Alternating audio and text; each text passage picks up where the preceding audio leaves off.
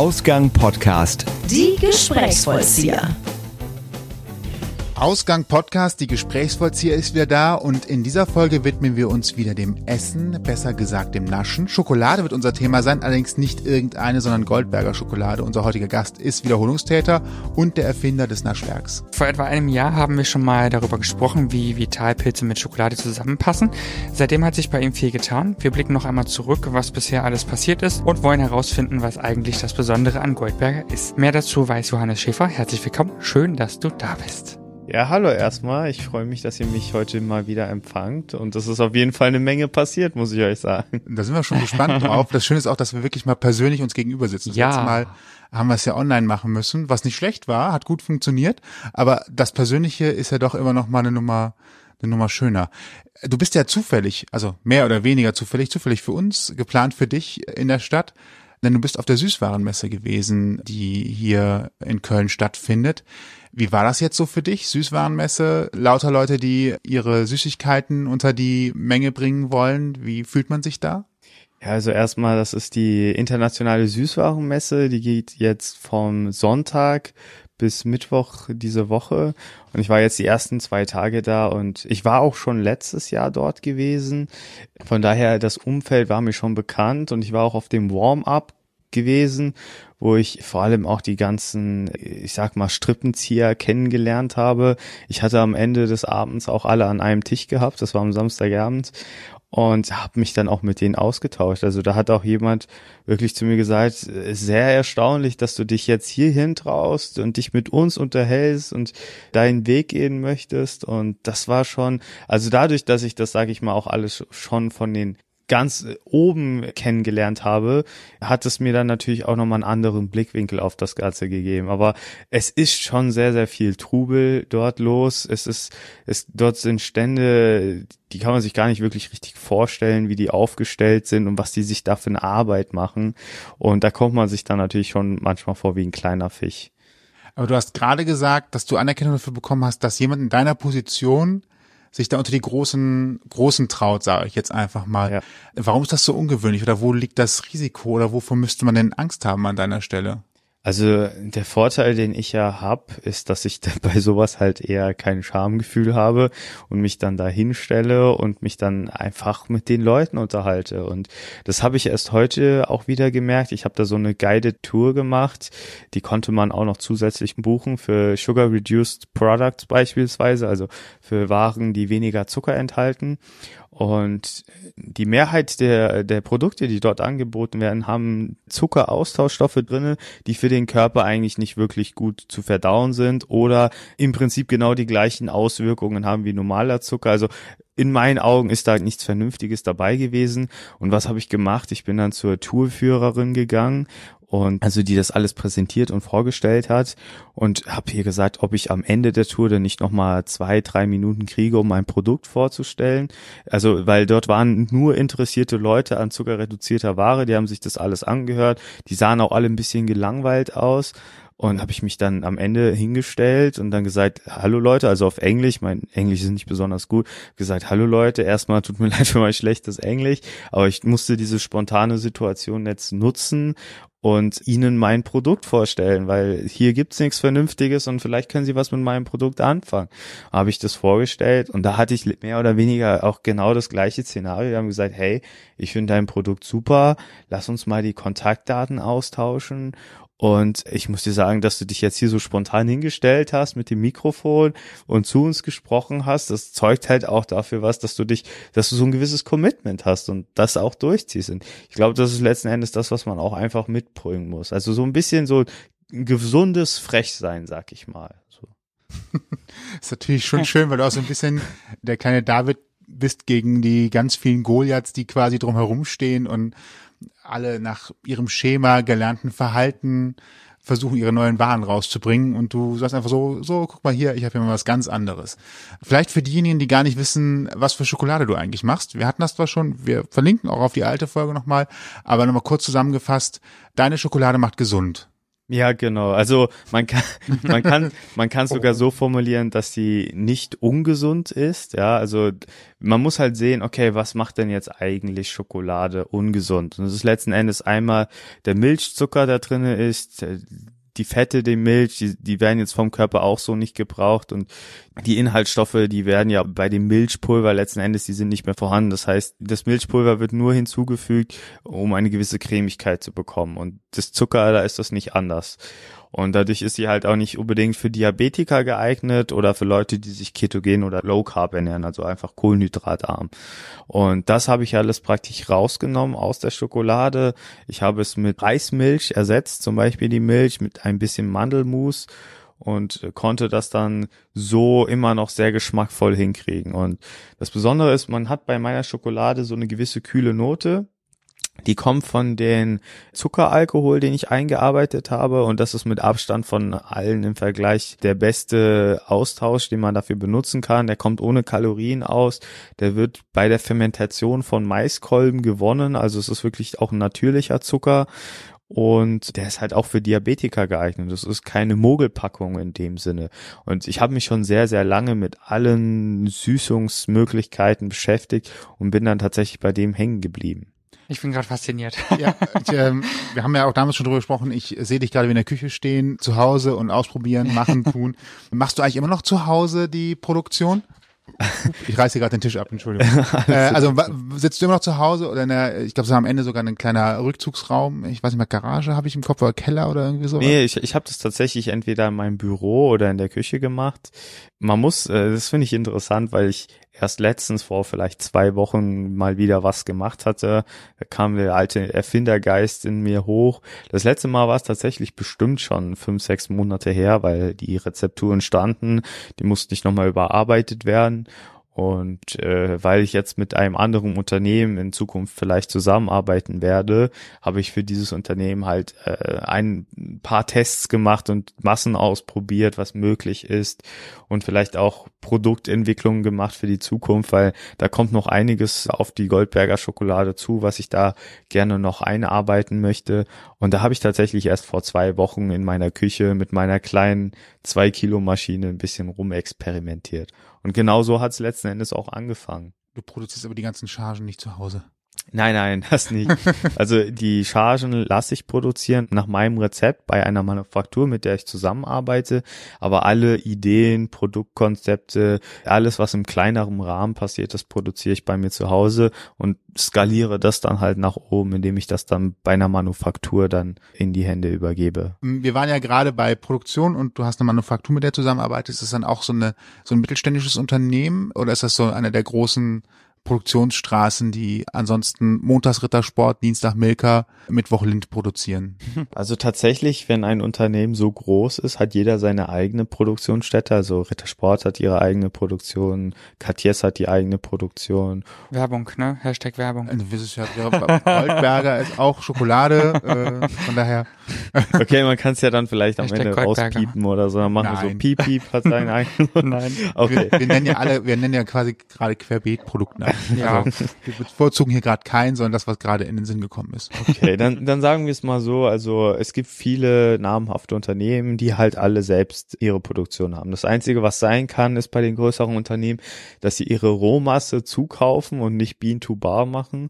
Das bedeutet, dass sie, es gibt Unternehmen, die machen das Bean-to-Bar-Konzept. Das bedeutet, die kaufen die Kakaobohnen wirklich roh ein, bei, aus Kolumbien oder Afrika und haben die Maschinen, um diese Kakaobohnenmasse weiter zu verarbeiten.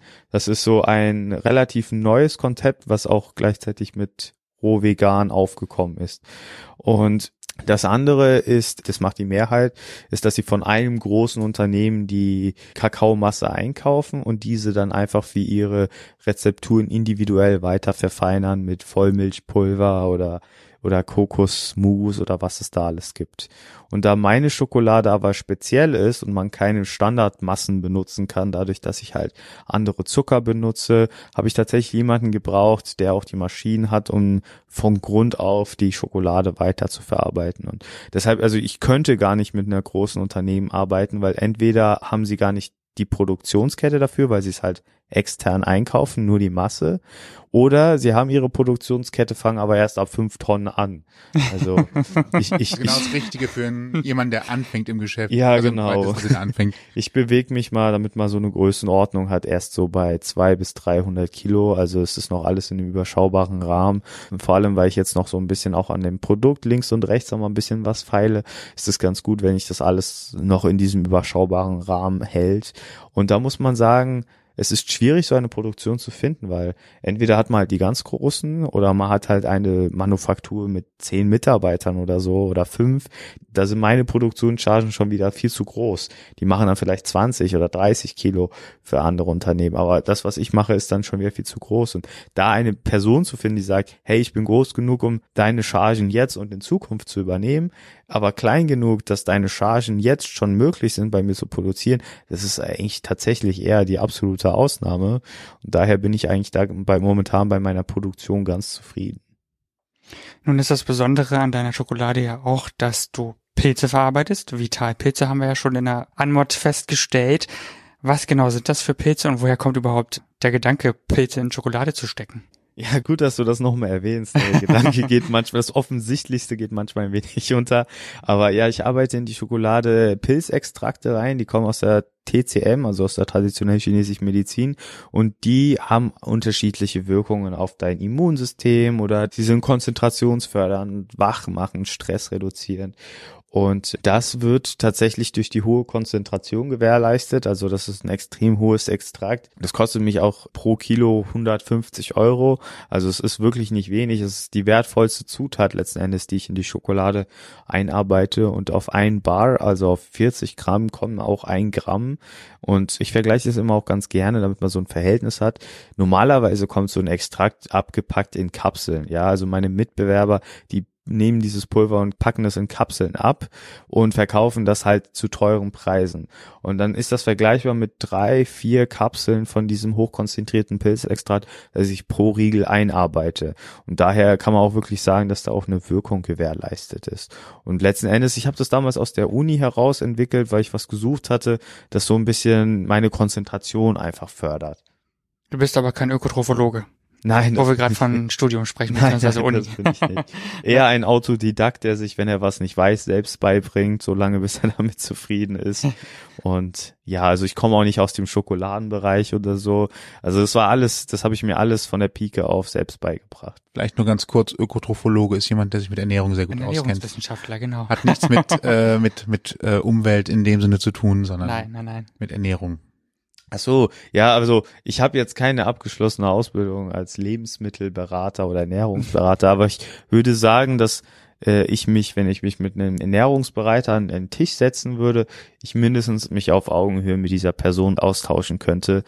Und War nur meine Frage, weil du ja schon sehr fundiertes Wissen offenbar hast. Wir hören es ja auch, ne? Deswegen einfach nur die Rückfrage, weil du von Studium gesprochen hast. Du kommst eigentlich aus dem Marketing, hast du gesagt. Ja, ne? genau. Ich komme aus dem Marketing, digitale Medien.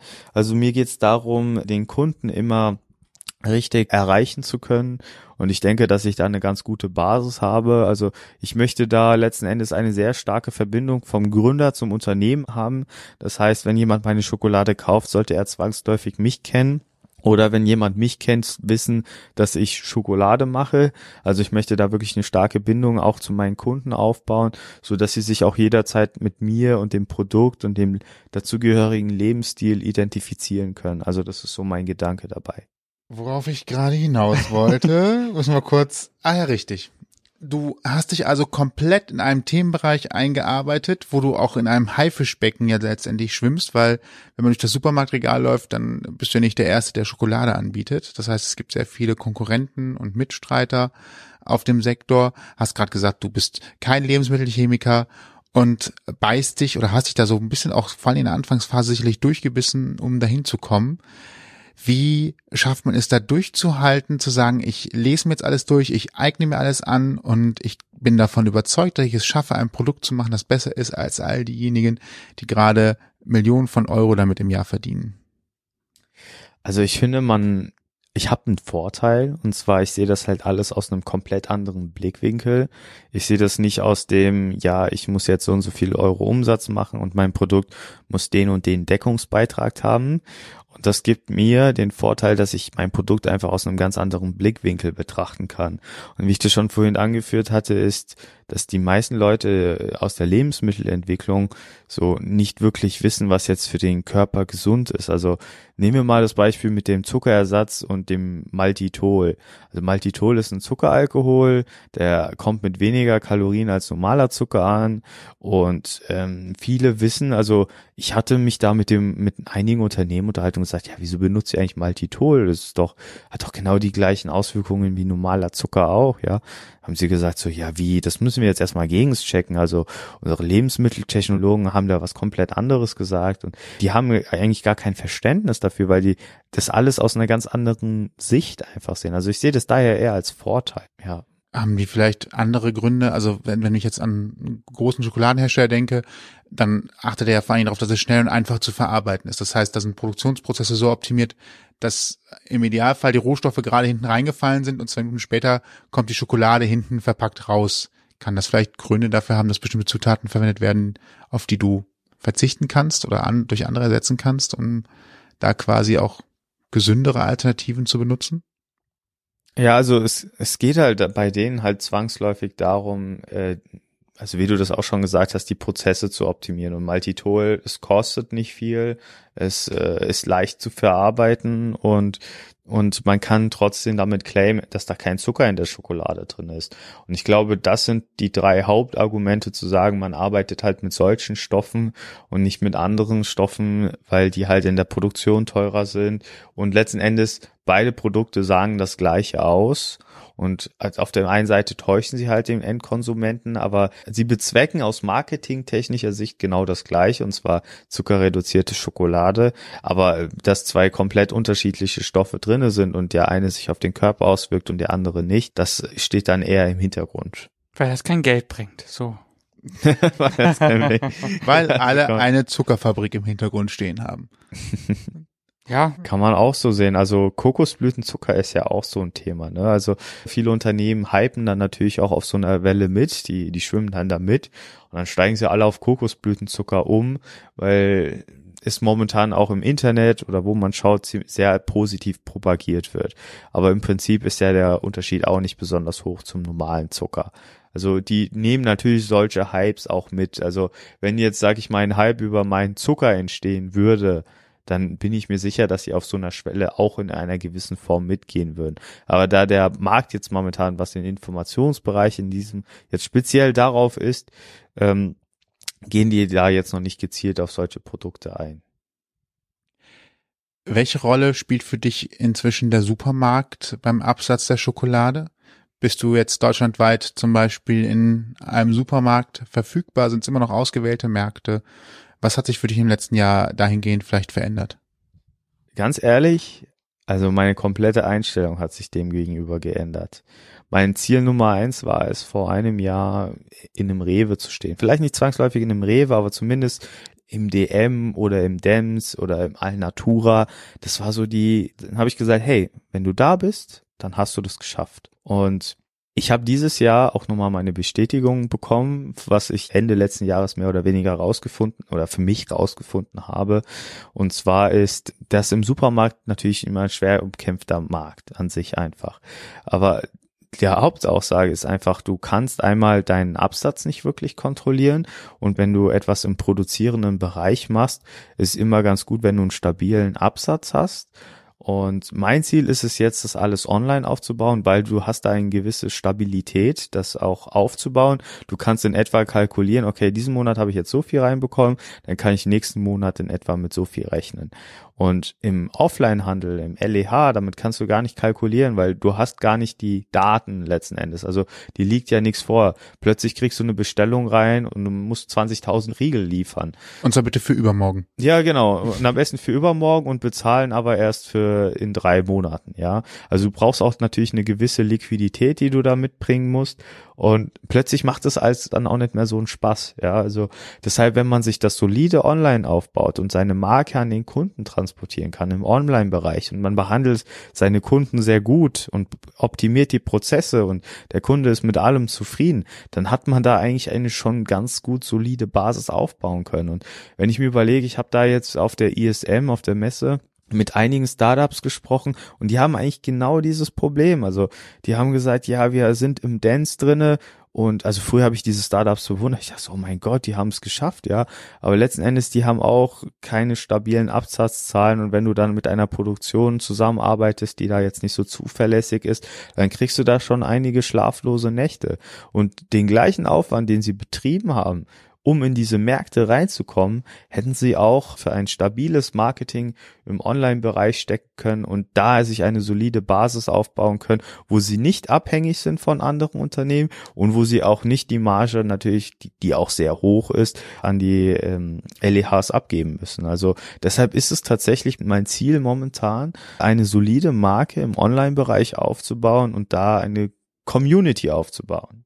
Und der Vorteil ist ja vielleicht auch, dass du online ja gar nicht den Supermarktbesitzer überzeugen musst, dass dein Produkt toll ist und dass er dich listet, sondern dass du einfach direkt selbst loslegen kannst und naja, dann den Kunden das natürlich auch schmackhaft machen musst, aber das dann auf deine Weise tun kannst. Ne? Ja, das stimmt. Also Klinken putzen, das war eh nie so meine Intention gewesen. Ich habe es ein paar Mal versucht und es hat auch geklappt. Also wenn du da dezentralisiert arbeitest, also sprich äh, zentralisiert wäre jetzt beispielsweise du belieferst DM und die und DM beliefert alle anderen äh, Stores. Wenn du da jetzt pro Kunde immer gezielt auf einen Tante-Emma-Laden zugehst oder was weiß ich was oder irgendeinen Delikatessenladen, da musst du diese Person immer einzeln bedienen. Du, du hast E-Mail-Verkehr, du hast Rechnungen, du musst es dann buchhalterisch ablegen. Das sowas funktioniert nur sehr schwer automatisiert oder da muss man ein gewisses Team dahinter haben. Dieses Team muss man dann wieder bezahlen und da kommt dann so viel zusammen, dass sich das teilweise dann nicht rechnet. Dann willst du, dass die dann wirklich äh, bei dir Schokolade absetzen und dann, dann machst du ihnen ein gutes Angebot und dann wollen sie aber noch ein besseres Angebot und am Ende hast du mit denen rumgestritten wegen 30, 40 Euro, weil sie dann vielleicht 200, 300 Schokoladen bei dir abgenommen haben und im Endeffekt, wenn du das alles, um jetzt nochmal zurückzukehren, solide online aufbaust und du jeden einzelnen Kunden dahingegen wirklich glücklich machst, automatisiert das aufbaust, dann machst du das an einem Morgen und hast da keinen Stress mit. Und deshalb hat sich da auch mein Gedanke nochmal gedreht. Kannst du online dein Wachstum eigentlich auch besser regulieren? Also zum Beispiel durch Werbedruck und ähnliches. Also wenn ich halt merke, okay, ich habe gerade genug auf Lager, ich habe auch die Zeit und die Kapazitäten, jetzt zum Beispiel zu sagen, ich hätte kein Problem wenn jetzt morgen 3000 Bestellungen reinkämen. Kapazitäten habe ich, dann kann ich halt den Werbedruck erhöhen und ich halt gerade merke, oh, äh, erstens weiß ich, mein Produzent hat gerade für die nächsten vier Tage keine Kapazitäten für mich, weil er hat auch andere Aufträge, natürlich soll er auch. Ich will ja noch lange als Prozenten haben. Dann fahre ich halt nicht so einen hohen Werbedruck und kann so auch ein bisschen steuern, wie, wie der Absatz vielleicht funktioniert. Also jetzt bin ich vielleicht ein bisschen gut, glaube ich, was die, was die Funktion von Werbung äh, zu Absatz angeht. Also, dass man das so linear sehen kann, ist natürlich nicht der Fall. Aber ist das tatsächlich besser zu steuern, einfacher zu steuern, auch im Wachstum? Also Generell würde ich sagen, ja, auf jeden Fall. Aber dadurch, dass du bei Schokolade doch sehr, sehr viel Impulskäufe auch hast, die bestimmt werden, je nachdem, welche Saison gerade ist. Also, wenn Weihnachten ist und ich keine Werbung mache, bin ich blöd. Wenn Valentinstag ist und ich keine Werbung mache, bin ich auch blöd. Oder genauso an Ostern. Ja, also ein paar paar Points werden da schon gegeben, ja, und an die richte ich mich natürlich.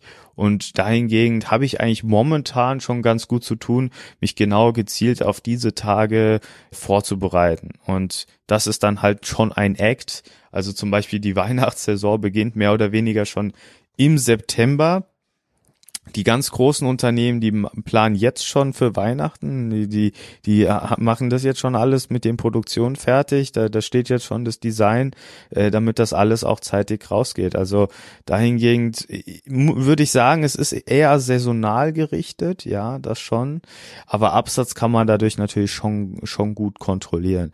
Äh, das Einzige, wo ich sage, okay, das könnte problematisch werden, ist, dass dann mehr Bestellungen durch irgendeinen TV-Auftritt rauskommen, kommen und dass das nicht stemmbar wird. Aber ich sag mal, das bewegt sich alles noch auf einer Skala, wo das gar kein Problem spielt. Apropos TV-Auftritt. um das nochmal kurz einzuordnen. Junges Start-up, eigenständig unterwegs. Die Geschichte mit der Küche und dem selber Komponieren von eigenen Schokoladenkompositionen ist natürlich auch tolles Storytelling. Ich äh, sehe gerade in einer Dienstagabend Fernsehsendung sehe ich gerade theoretisch jemanden stehen, der seine Schokolade an Mann bringen können wollen würde.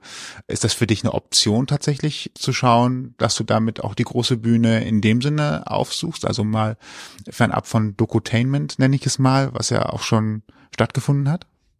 Also du meinst jetzt, dass ich mal wieder im Fernsehen einen Auftritt hat, oder? Ja, einen Auftritt, aber vielleicht auch gezielt, um jemanden zu finden, der das Business pusht.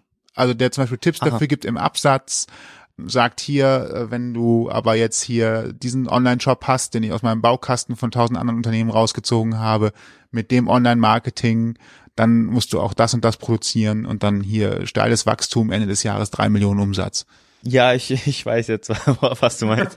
ähm, generell suche ich immer Hilfe und gegebenenfalls auch einen Partner, der mit mir das zusammen hochskalieren kann, weil wie ich jetzt schon vorhin auch gesagt hatte, ich kenne mich im Online-Bereich schon sehr gut aus. Was das Pricing dann im Offline-Bereich angeht, da hast du natürlich auch nochmal eine andere Logistik. Da gibt's vielleicht Dinge, die, da habe ich jetzt noch gar keine Ahnung, die ich dann beachten muss, obwohl ich denke, dass ich alles weiß, kann, bin ich mir ziemlich sicher, dass ich nicht alles weiß.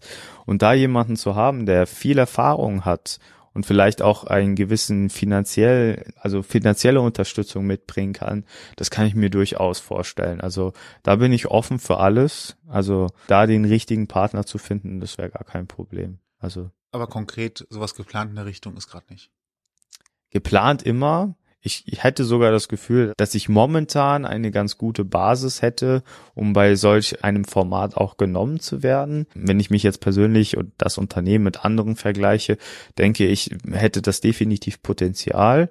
Muss man einfach sehen. Da lasse ich die Zukunft auf mich zukommen. Also es ist nicht so, dass ich jetzt in Stecken komme oder nicht weiß, was ich machen soll. Es läuft ja und ich weiß auch, wie die Zukunft aussehen soll. Und ob ich mir da jetzt nochmal so, sag ich mal, die extra Unterstützung hole, das würde ich eher so aus dem Prozess heraus mir anschauen. Klingt entspannt irgendwie. ja, ist ja auch schön, wenn man aus einer Position der Stärke heraus ja, einfach für sich überlegen kann, wann mache ich das und äh, wann fühle ich mich bereit dafür oder wann brauche ich das vielleicht auch. Das ist das ja auch, glaube ich, sehr wichtig, wenn man das so für sich auf dem Schirm hat, aber entspannt sich zurücklehnt und sagt, äh, gerade läuft's ja. Ja, das, da, da gebe ich dir recht. Also es soll ja kein Druck dabei entstehen. Und wenn es dann zu keinem Deal kommt, sage ich mal, dass ich nicht am Boden zerstört bin oder so. Also ich möchte da, wenn, dann auch natürlich mit jemandem auf Augenhöhe kommunizieren können und nicht sagen, okay, ohne dich läuft's nicht, ja, ich brauche dich. Also das soll klar nicht der Weg dahinter sein. Ja, ist glaube ich auch eine gute Einstellung, wenn man auch morgen noch Schokolade verkaufen möchte, in dem Fall zum Beispiel. Du hast ja damals im Crowdfunding das Ganze, da, du hast das Crowdfunding realisieren können, oder? Ich habe Stimmt, warte hab mal, das gar nicht mehr. Sehr, ja, als wir letztes Mal drüber gesprochen hatten, ich glaube, da lief das sogar noch, oder? Ja, doch, ja, da glaub, lief das noch. Genau, ja. damals lief das noch und dann hast du es auch. Da hatte ich die Hälfte in etwa mhm. gehabt. Die andere Hälfte habe ich auch noch irgendwie zusammenkratzen können über die Leute. Das hat auch noch ganz gut geklappt. Da hatte ich dann noch ein paar Zeitungsartikel. Ich war unter anderem dann nochmal in der FAZ gewesen. Ich habe auch was mit Influencern zusammen gemacht. Da gab es ein paar, die waren sehr nett und bereit, da ohne irgendwie finanziellen Aufwand da für mich ihre Reichweite zu nutzen. Und dahingehend hat es eigentlich noch ganz gut geklappt. Das wären wir wieder bei dem Thema frech sein. Einfach mal fragen. ja. Mehr als nein können sie nicht sagen. Und ja. So ähnlich funktionieren unsere Interviews auch. Stimmt, ja. ja. Einfach mal fragen. So, ich meine, wenn wir dich damals nicht im Fernsehen gesehen hätten, hätten wir die Anfrage ja vielleicht auch nicht gemacht. Ne? Ja, stimmt. Also da gebe ich euch recht. Das ja. ist so, das ist das, was viele halt nicht mitbringen. Viele stellen sich die Situation im Kopf vor und sagen, ach komm, das klappt doch eh nicht oder was möchte er oder sie eigentlich von mir? Ich habe doch gar nichts zu bieten und warum sollte es da jetzt zu einer Kooperation oder einer Partnerschaft oder einem gemeinsamen Projekt kommen? Also diesen Gedanken würde ich erst niemals fahren. Also ich würde einfach immer dieses Gefühl haben, mehr als Nein sagen kann ja nicht passieren. Ne? Wie kann man so ein Crowdfunding auf die Beine stellen? Kannst du das so ein bisschen beschreiben? Ist eigentlich relativ einfach, wenn man bei Galileo. ja, der Beitrag wurde, glaube ich, nochmal ausgestrahlt vor kurzem. Wir hatten ja, das einen, einen kleinen Ausreißer. Das, äh, äh vielleicht, vielleicht nochmal dazu kurz ausgeführt. Das war an einem Sonntagmorgen um 10 Uhr. Da lief der Beitrag. Ja, Wir genau. haben nur in der Statistik auf einmal bei, bei uns auch tatsächlich gesehen, huch, da ist irgendwas passiert. Da Peng gemacht. Wer war es denn? Ich muss sagen, bei mir war es auch nicht anders. Ich habe keine Ahnung davon gehabt und ich gehe an mein Handy und plötzlich läuft mein Handy heiß mit Nachrichten und auch Bestellungen und ich wurde wieder mit, also mein Postfach hatte am Ende 150 Nachrichten wieder gehabt. Das heißt, äh, falls da jemand draußen zuhören sollte, der mir damals eine Nachricht geschrieben hat, tut mir leid, ich musste erstmal alle beantworten. Das hat mich in etwa 14 bis 20 Tage damals, also jetzt vor einem Monat gekostet, weil ich, Wahnsinn. das, das war halt auch ein Workload und ich wollte jedem natürlich nicht nur Dankeschön, es waren natürlich auch ein paar Komplimente dabei, sondern ich wollte ihm halt schon was Individuelles schreiben. Und ähm, deshalb, also da gab es dann tatsächlich auch bei mir im Peak und ich habe nichts davon gewusst. Das war schon interessant. Wir auch nicht. genau. Aber es ist interessant, dass das tatsächlich so, ein, so eine krasse äh, Reaktion direkt hervorruft, auch wieder, ne? Also Sieht man aber ja auch bei, ich habe eben ganz uncharmant auf diese eine Fernsehsendung im äh, ich das sein mag. Ich mit weiß gar drei nicht, Buchstaben äh, Sender hingewiesen, gibt es halt so wenige. Ähm, wenn dann manches Startup, das da ja auch vorgestellt wird, dann merkt man ja auch, wenn man das googelt und dann auf die Homepage gehen möchte des Unternehmens, dass die dann in dem Moment, wo sie im Fernsehen vorgestellt werden, gut und gerne einfach mal komplett offline sind, weil einfach der Ansturm von Menschen, die jetzt gerade versuchen, diese Website zu erreichen, so groß ist, dass dann alles offline geht. Das zeigt einfach nochmal, äh, man kann sich gar nicht vorstellen, was es bedeutet, wenn man einfach mal zwei Millionen Zuschauer hat, die jetzt gerade einfach mal, also man muss ja nur jeder Zehnte zum Handy greifen, denn das ist schon 200.000 Leute, die versuchen, eine Website aufzurufen und wenn die Infrastruktur dafür einfach nicht vorgesehen ist, weil dieser Server halt damit rechnet, ja, da kommen halt in der Stunde 30 Leute vorbei und auf einmal kommen 200.000 in 10 Sekunden, dann ist halt einfach Ende im Gelände, wenn man nicht die Infrastruktur dafür hat. Viele schalten sie wahrscheinlich mittlerweile sowieso schon von vornherein aus für den Moment. ja, Könnte ich mir vorstellen. Mal abgeschaltet. Na, es gibt ja ganz einfache Mechaniken, tatsächlich sowas zu halten. Aber dann werde ich schon jetzt mal gehört, IT-Nerd, ja. Ja, da tatsächlich, jetzt wo du das ansprichst, ich kannte jemanden, ich kenne jemanden, der für solch ein Startup auch mal eine Webseite programmiert hat. Und ich habe sie genau an dem Abend angerufen. Das war alles sehr zufällig. Dann hatten sie auch zu mir gesagt, so ja, das jetzt ist gerade die Ausstrahlung, wir sitzen hier live dabei vor den Analytics-Daten und warten jetzt darauf, dass diese Seite explodiert und gucken auch, weil sie halt ja geschaut hatten wegen SEO und dass die Seite halt nicht abstürzt und schnell gefunden wird. Und die, die hielt auch stabil. Also wie du schon sagst, da muss man einfach mal schauen. Da gibt's echt viele Möglichkeiten. Aber es ist auch interessant, das einfach sich mal anzuschauen. Ne? Was ist SEO für die Leute, die nicht wissen, was äh, das, ist? Das heißt Search Engine Optimization. Also es geht darum, einfach die Seite organisch nach oben zu listen. Also es bedeutet, dass man kein Geld dafür zahlt, sondern da geht es einfach nur um die Relevanz bei Google-Anfragen zum Beispiel, dass man da relativ schnell gefunden wird. Macht übrigens keinen Spaß, sage ich jetzt nochmal so als Side Note, ne? Aber es hilft auf Dauer. Vielleicht, was ich dazu noch sagen kann, ist, würde mich auch mal bei euch interessieren. Nachdem der zweite Ausschlag war bei Galileo, wurde meine Seite viel, viel besser gerankt. Also ich hatte immer Probleme, dass zum Beispiel bei Startnext, also das war die Crowdfunding-Kampagne, die ich damals gemacht hatte, dass die bei der Suchmaschine vor meiner eigentlichen Webseite gezeigt wird, weil ich hatte da halt noch den ganzen Traffic von damals gehabt. Aber nachdem die zweite Ausstrahlung war, hatte ich damit keine Probleme mehr, weil dann meine neue Seite, die aktuell war, dann halt mit Nachrichten überflutet wurde und Kontaktanfragen und die waren dann alle dort, haben eingekauft. Plötzlich hatte die eine viel höhere Relevanz. War das bei euch auch so? Das habe ich nicht geprüft, aber der Trick dahinter ist für all die, die sich ja nicht so auskennen, wenn ihr mal guckt, wenn ihr ein Suchergebnis bei Google anklickt, dann steht da zwar immer in den Suchergebnissen drin, welche Adresse aufgerufen wird. Der Link, den ihr aber anklickt, unten in der Browserleiste, könnt ihr mal nachgucken, ist immer google.com slash und dann kommt ganz viel kryptischer Zahlen- und Buchstabensalat. Das heißt, in dem Moment, wo man diesen Link anklickt, merkt Google, aha, da wurde jetzt der dritte Link in den Suchergebnissen angezeigt und leitet dann auf die eigentliche Zieladresse weiter, aber er muss einmal diesen Kryptolink machen, um zählen zu können, über welchen Link du eigentlich die Suchergebnisliste verlassen hast. Wenn also jetzt ähm, das Kickstarter-Projekt nicht mehr als das Top-Ergebnis gefunden wird bei den Suchergebnisanzeigen, sondern deine wirklich richtige Seite, wird Google halt irgendwann gesagt haben, also so viel fliegen können nicht irren. Also ich ranke jetzt das Ergebnis, was die meisten Leute weitergebracht hat, natürlich höher, weil das anscheinend die Lösung ist Mhm. für die Suchanfrage. Hier kann man auch richtig was lernen, ne? Äh, also ich, ich vermute das jetzt einfach mal. Es gibt für mich keinen anderen Grund, warum Google mit maskierten Links arbeiten sollte, weil sie könnten ja auch direkt auf die Seite. Ja, sonst Link. können sie ja keine Statistiken führen, ne? Ja. Sie könnten schon, aber das ist der sichere Weg dafür zu sorgen, dass es funktioniert. Also Leute, wenn jemand einen Link schicken wollt aus den Google-Suchergebnissen und ihr kopiert den und schickt den in WhatsApp, dann werdet ihr feststellen, dass da nicht die Adresse drin steht, die Google in den Ergebnissen anzeigt, sondern Ist mir neulich Google. passiert, ja. Da habe ich so gedacht, hä, was ist das denn jetzt? Warum funktioniert das nicht? Das ist so ein bisschen wie diese, kann man eigentlich vergleichen, wie diese ähm, Firmen, die anbieten, dass man so diese Domain-Shortener, also sowas, Genau. um Domains abzukürzen. Das ist genau das Gleiche. Nur, dass Google halt sagt, du klickst da drauf, also musst nichts shorten. Ja, genau. Wahrscheinlich wird eine Hash-Summe gebildet oder sowas. Jetzt wird's zu technisch. Ich auf. Entschuldigung. Jetzt Ja. haben die ersten schon abgeschaltet. Oh. Wir haben über dieses SEO gesprochen. Äh, Jetzt gleich kommt Serb. Was wäre denn passiert, wenn du das Crowdfunding nicht, ich sag mal, gewonnen hättest, wenn du den Betrag nicht geschafft hättest? Ich glaube, wir hatten darüber schon letztes Mal gesprochen. Das gehabt. kann sein, aber das Es ist war äh, so- lange her. Für mich gab's halt nie eine andere Alternative. Entweder ich schaffe es oder nicht. Was viele nicht wissen bei so Crowdfunding-Kampagnen ist, dass man um sein Ziel zu erreichen, auch gewisse Maßnahmen machen kann. Also zum Beispiel, man kann sie noch verlängern. Ja, also ich habe das damals sogar auch gemacht. Ich habe meine Kampagne um, ich glaube, ein, zwei Monate verlängert. Der Hintergedanke dabei war, dass viele Zeitungsartikel erst einfach später rausgekommen sind und dass auf die offizielle Seite von Galileo, also YouTube-Seite, das Video erst später hochkam. Und das war halt dann in dem Zeitraum drin, als ich es verlängert hatte. Und dann wollte ich da, weil die haben da in etwa zwei Millionen Abonnenten, da wollte ich den Traffic halt nochmal mitnehmen. Also da hatte ich dann auch nochmal einen Ausschlag gehabt. Also ich hatte jetzt insgesamt dreimal Galileo-Ausschläge.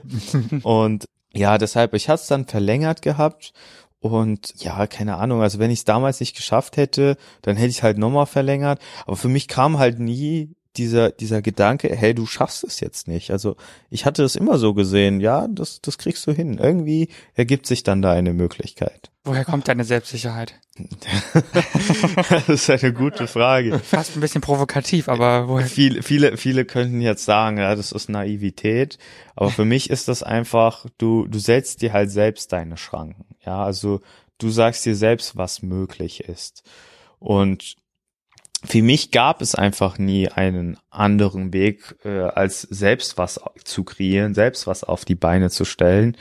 Und ich hätte einfach, also für mich, für mich war es einfach selbstverständlich. Also es hatte eine Selbstverständlichkeit, wie jeder morgens sich ein Frühstück macht oder was zu Abend isst am Abend oder zur Arbeit geht. So war das für mich. Es gab nur den Weg. Also, weil viele, viele trennen halt irgendwie den Erfolg und den Misserfolg. Für mich ist es aber das Gleiche. Also du musst Misserfolg haben. Ich bin häufig genug umgefallen mit meinen Ideen und Projekten und so. Aber das geht halt darum, dass du halt aufstehst und weitermachst und weiter versuchst. So ist es mit der Schokolade auch nicht anders gewesen. Wie motivierst du dich denn, äh, wenn du sagst, ja, natürlich hat man auch mal Niederlagen, natürlich läuft man mal gegen eine Wand oder sowas. Also natürlich, ich kann mich um 90 Grad drehen und weitergehen, aber was motiviert dich dazu, das auch wirklich zu tun, die Energie dafür aufzubringen? Weil irgendwann könnte man ja auch sagen, boah, jetzt habe ich das eine gerade umschifft, jetzt kommt das nächste Ding, was mich gerade echt nervt, weil ich will eigentlich weiterlaufen und dauernd schiebt sich ein neuer Stein in meinen Weg, den ich beiseite schaffen muss. Irgendwann könnte man auch mal sagen, jetzt habe ich aber auch keinen Bock mehr. Was motiviert dich? Naja, also ich sehe es gar nicht unbedingt als Motivation. Motivation wäre es ja, wenn ich es aus dem Blickwinkel eines Problems betrachte. Aber ich sage auch immer gerne, the problem is not the problem, the problem is the attitude through the problem. Und ähm, ja, also es geht letzten Endes nur darum, dass du nicht in Problem denkst, sondern halt in Hürden. Also du solltest immer was sehen, hey, das ist gerade meine Hürde, wie finde ich dafür eine Lösung?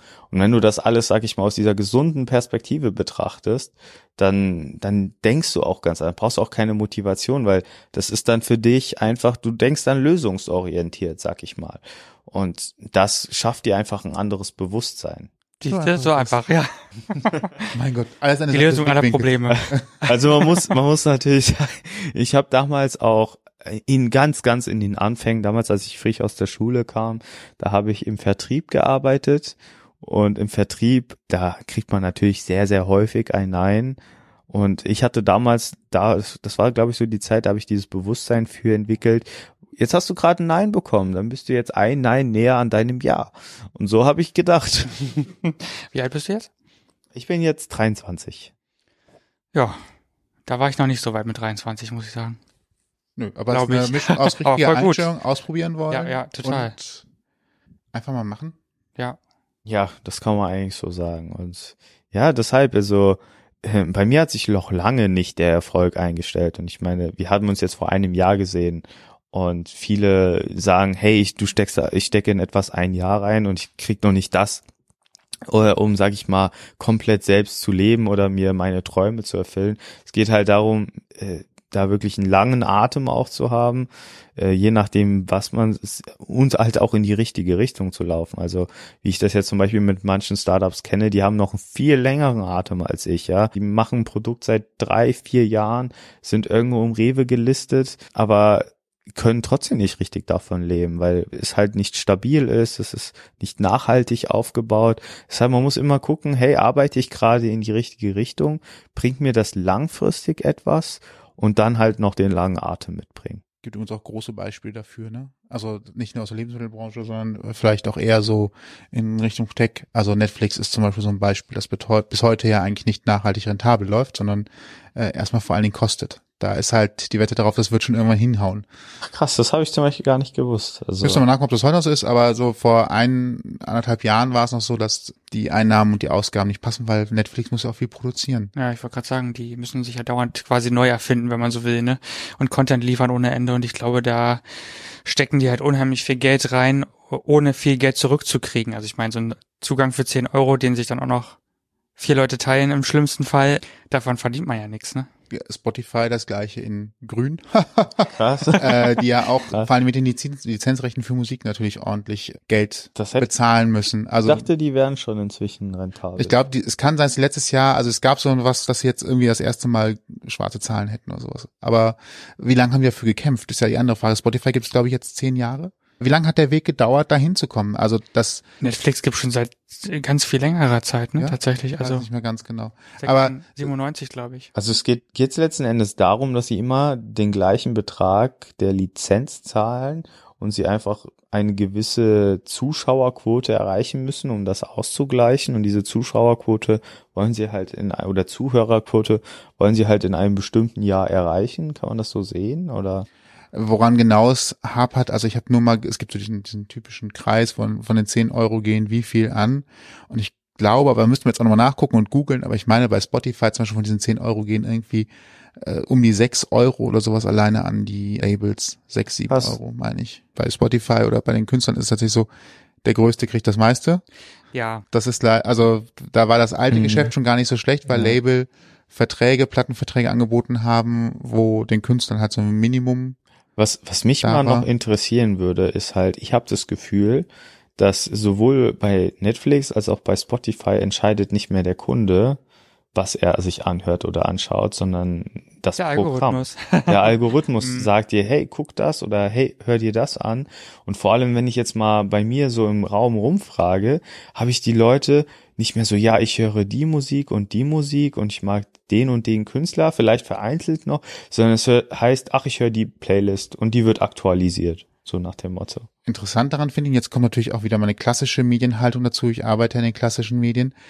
Die Leute nutzen Spotify und Netflix, weil sie selber auswählen können. Also das ist der Glaube dahinter, weil sie selber auswählen können, was sie sehen und konsumieren. Ja. Dann, wann sie wollen und nicht das nehmen müssen, was halt vorgegeben wird in Ja. dem Sinne.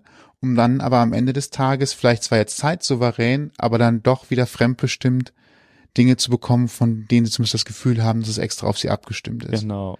Ich, ich habe das gemerkt bei so einer Playlist bei Spotify, die heißt irgendwie so Best of Charts in äh, entweder Global oder in Germany. Und die Lieder, die dort gespielt werden, sind teilweise andere als in den Charts von den Radios. Ich glaube, die, also ich weiß es nicht, ich bin jetzt so Verschwörungstheoretiker, aber ich kann mir vorstellen, dass die Leute dafür auch wahrscheinlich Geld zahlen, um in diese Charts oder in dieser vorgeschlagenen Liste einfach aufzutauchen. Weil es sind teilweise brandneue Lieder, die sind gerade frisch auf den Markt gekommen, die können doch gar nicht, also die, die sind einen Tag vielleicht vorher rausgekommen und plötzlich sind sie in dem Best-of da zu finden. Also das ist ein bisschen merkwürdig. Das Schöne ist, dass das die gleichen Vorwürfe sind, die, wie die, die man damals im Radio gemacht hat. Dass die neuen Sachen von den Künstlern vorgestellt werden, wo bestimmte Musikindustrie was bezahlt. Das sind diese, das ist jetzt so ein ähnlicher Vorwurf quasi in Richtung, äh, was machen die Musikstreaming-Dienste Ja. da? Das finde ich ganz lustig.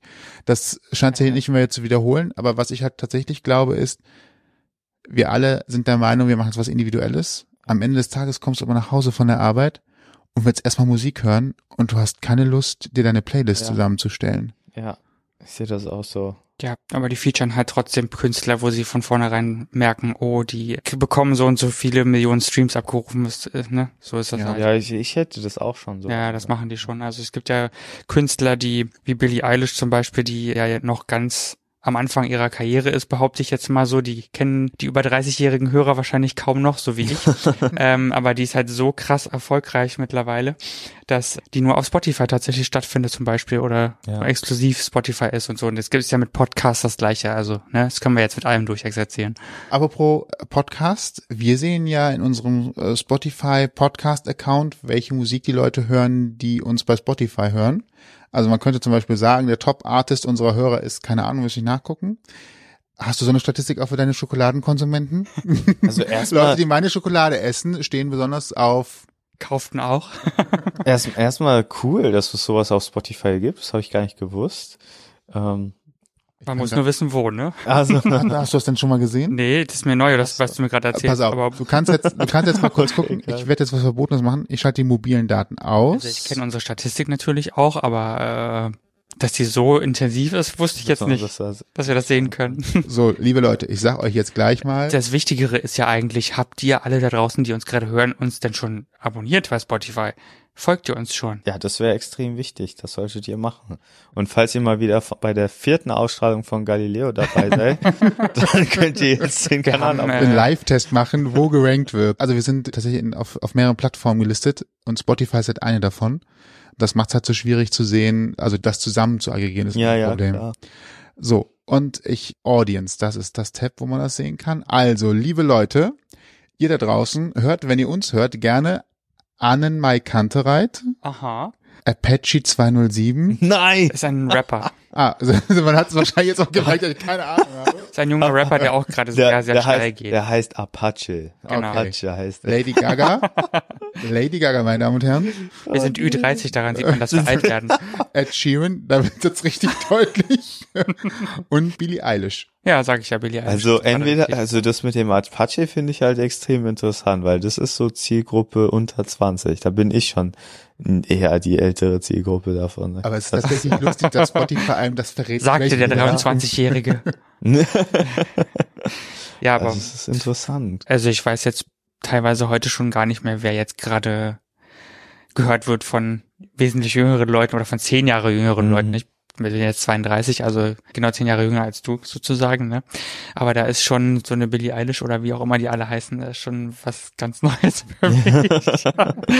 ich Aber zurück zu dir, beziehungsweise ja, genau, zu, zu, deinem, de, zu deiner deiner- Frage. Ja. Nee, äh, ja, ich habe versucht, den Bogen zu schlagen, äh, ob du weißt, dass äh, deine Konsumenten zum Beispiel sportaffin sind oder, also das ist eigentlich das, woraus am Ende Tages Mhm. Mhm. Äh, ob deine Konsumenten zum Beispiel eher sportaffin sind, eher gesundheitsbewusst, äh, einfach nur gerne naschen und eine besondere Schokolade suchen.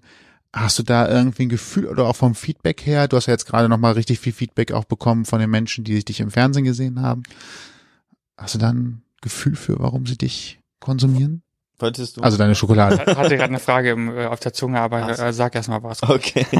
Also ja, ähm, ich habe ein paar A und B-Testings natürlich auch gemacht. Also das die Leute, die nicht wissen, was das ist. Also ich habe mehr oder weniger Leute gezielt angesprochen im Online-Bereich und geguckt, welche Leute auf meine Schokolade besser besser anspringen. Und da konnte ich dann natürlich schon segmentieren und sagen, ja, äh, Frauen über 35 äh, bevorzugen am liebsten meine Schokolade. Also da kannte ich schon ein bisschen was ziehen. Und das andere ist, ich habe auch mal eine Umfrage gemacht und diese Umfrage habe ich über so, so, so eine Plattform gemacht. Darin haben auch 100 Leute teilgenommen und da habe ich auch schon ein paar Insights darüber bekommen. Da hatte ich auch nach Geschlecht gefragt und Alter, damit ich überhaupt weiß, wer ist meine Zielgruppe und was wollen die eigentlich, ja. Und dann konnte ich da eigentlich schon ganz gut sehen, hey, meine Zielgruppe ist doch noch mal ein bisschen anders, weil ich dachte, die ist tatsächlich so in meinem Alter, so so zwischen zwischen 20 und 25, so die Kernzielgruppe und dann halt älter, aber tatsächlich sind die nochmal 10, 15 Jahre älter, die Hauptzielgruppe kann man eigentlich sagen. Wie sieht's mit Fitnessbereich aus? Hat sich da irgendwas gezeigt? Im Fitnessbereich ist das schwierig zu definieren, weil meine Schokolade bleibt eine Schokolade und sie hat natürlich Kalorien und im Fitnessbereich hat man häufig dann eher so diesen Proteinwahn im Kopf, ja. Also bei mir geht's mehr so ums Ausgleich, der, um den Ausgleich im Alltag und nicht Hauptsache dicker Bizeps. Und äh, im Fitnessfood-Bereich äh, sind vor allem Produkte sehr beliebt, so alles, was mit Protein halt zu tun hat. Das ist ein sehr großes Thema. Also ich habe da jetzt zum Beispiel keinen deutlichen Unterschied gespürt. Würde ich jetzt nicht so als äh, signifikant äh, bezeichnen. Also keine Insekten mit Pilzmischungen in der Schokolade in Zukunft, um die Also- Proteine noch mit unterzubringen. Heuschrecken, Heuschreckenschokolade. Also ich habe tatsächlich, an, vielleicht kann ich mal hier kurz was teasern, so an, an, an Kichererbsen habe ich tatsächlich gedacht. Ah. Oh cool, ja. Natürlich. Vielleicht Also- auch Bohnen.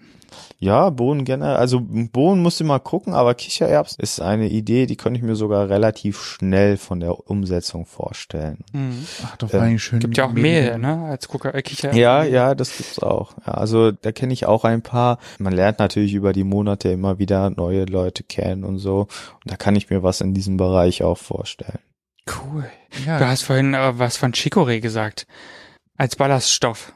Hatte ich das schon, also vorhin? Das ist meinst am du? Tisch, Wir haben- also wir jetzt Ja, also, in unserem Vorgespräch haben wir das äh, Ja, in also schon unserem was Vorgespräch. erzäh- davon ein, ähm, Genau, ja, also das ist auch ein Thema. Also ich möchte ja hier nicht zu viel verraten. nein, alles, Nee, äh, wir müssen auch nicht drüber sprechen. Ich- nein, genau, nein, nein, genau, nein, nein, also- das ist schon in Ordnung. wenn es noch Also- Top Secret ist, dann Nein, nein, so, so secret ist es jetzt nicht. Aber Chicorée hat an sich einen natürlichen Ballaststoff, das ist der Inulin.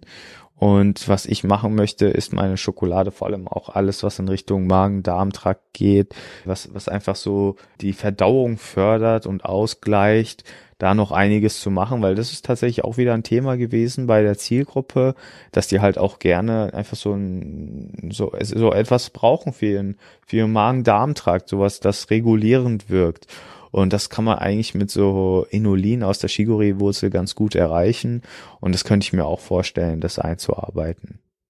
Superfood. Coolio, ja, klar. Genau, also im Superfood würde ich, ich mag dieses Wort nicht, weil unter Superfood zählt so gefühlt jedes einzelne Produkt, was ein bisschen mehr Vitamine hat und Mineralstoffe und halt Das- gehypt wird. Vor allem auch äh, von ganz weit weg herkommt, ne?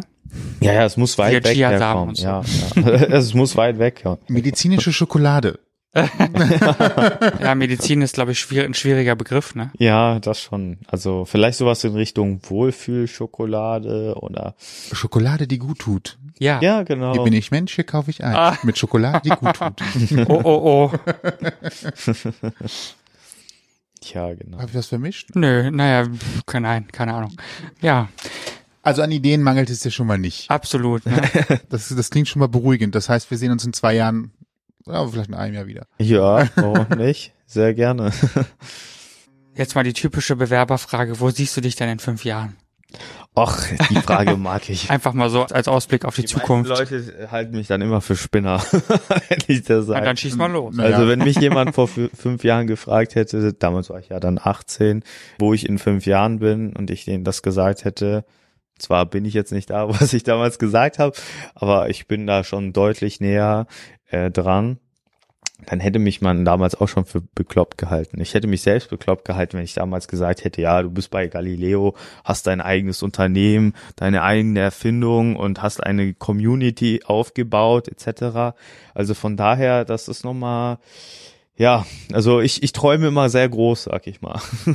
Und ja, wo sehe ich mich in fünf Jahren? Fünf Jahren definitiv noch größer aufgestellt, also mit noch mehr Produkten. Ich könnte mir auch was im Bereich Kakaopulvern vorstellen, sowas in der Richtung. Und halt wirklich etwas, das dem Körper gut tut, äh, sei es jetzt Stress reduzieren, wach machen, also einfach breitere Produktpalette. Und was ich definitiv machen möchte, ist, dass ich eine sehr, sehr große Community aufbaue. Also eine Community, die miteinander interagiert, die dieses äh, Bewusstsein entwickelt, diese Achtsamkeit. Und ja, das ist ein, das ist ein großes Ziel für mich.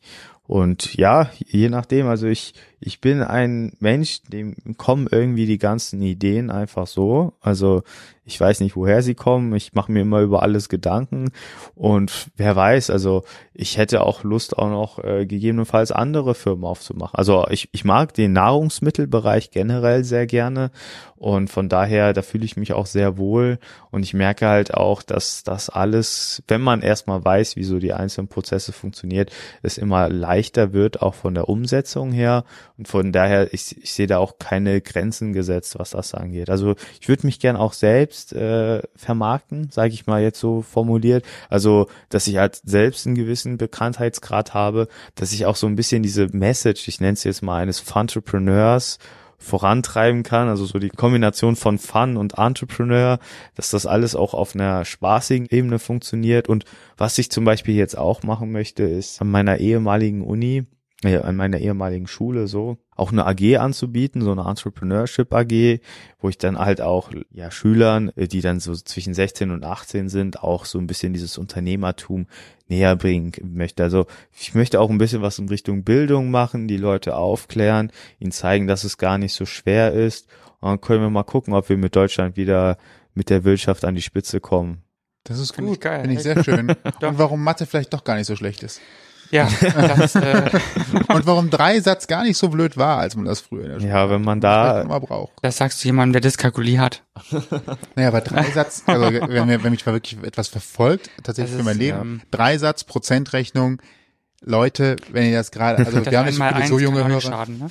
also wenn man, wenn man dauernd. Äh, Wenn man da so eine intrinsische Entwicklung, äh, Motivation für etwas entwickeln kann, dann, dann braucht man da auch, dann muss man sich nicht motivieren. Also ich war damals immer extrinsisch motiviert. Das heißt, mich hat jetzt nicht das Wissen interessiert, sondern einfach die Note.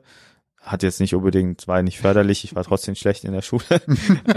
Aber äh, die intrinsische Motivation, wenn man die wirklich mal gefunden hat, dann, dann ist man da eigentlich auch sehr stabil und nachhaltig aufgestellt.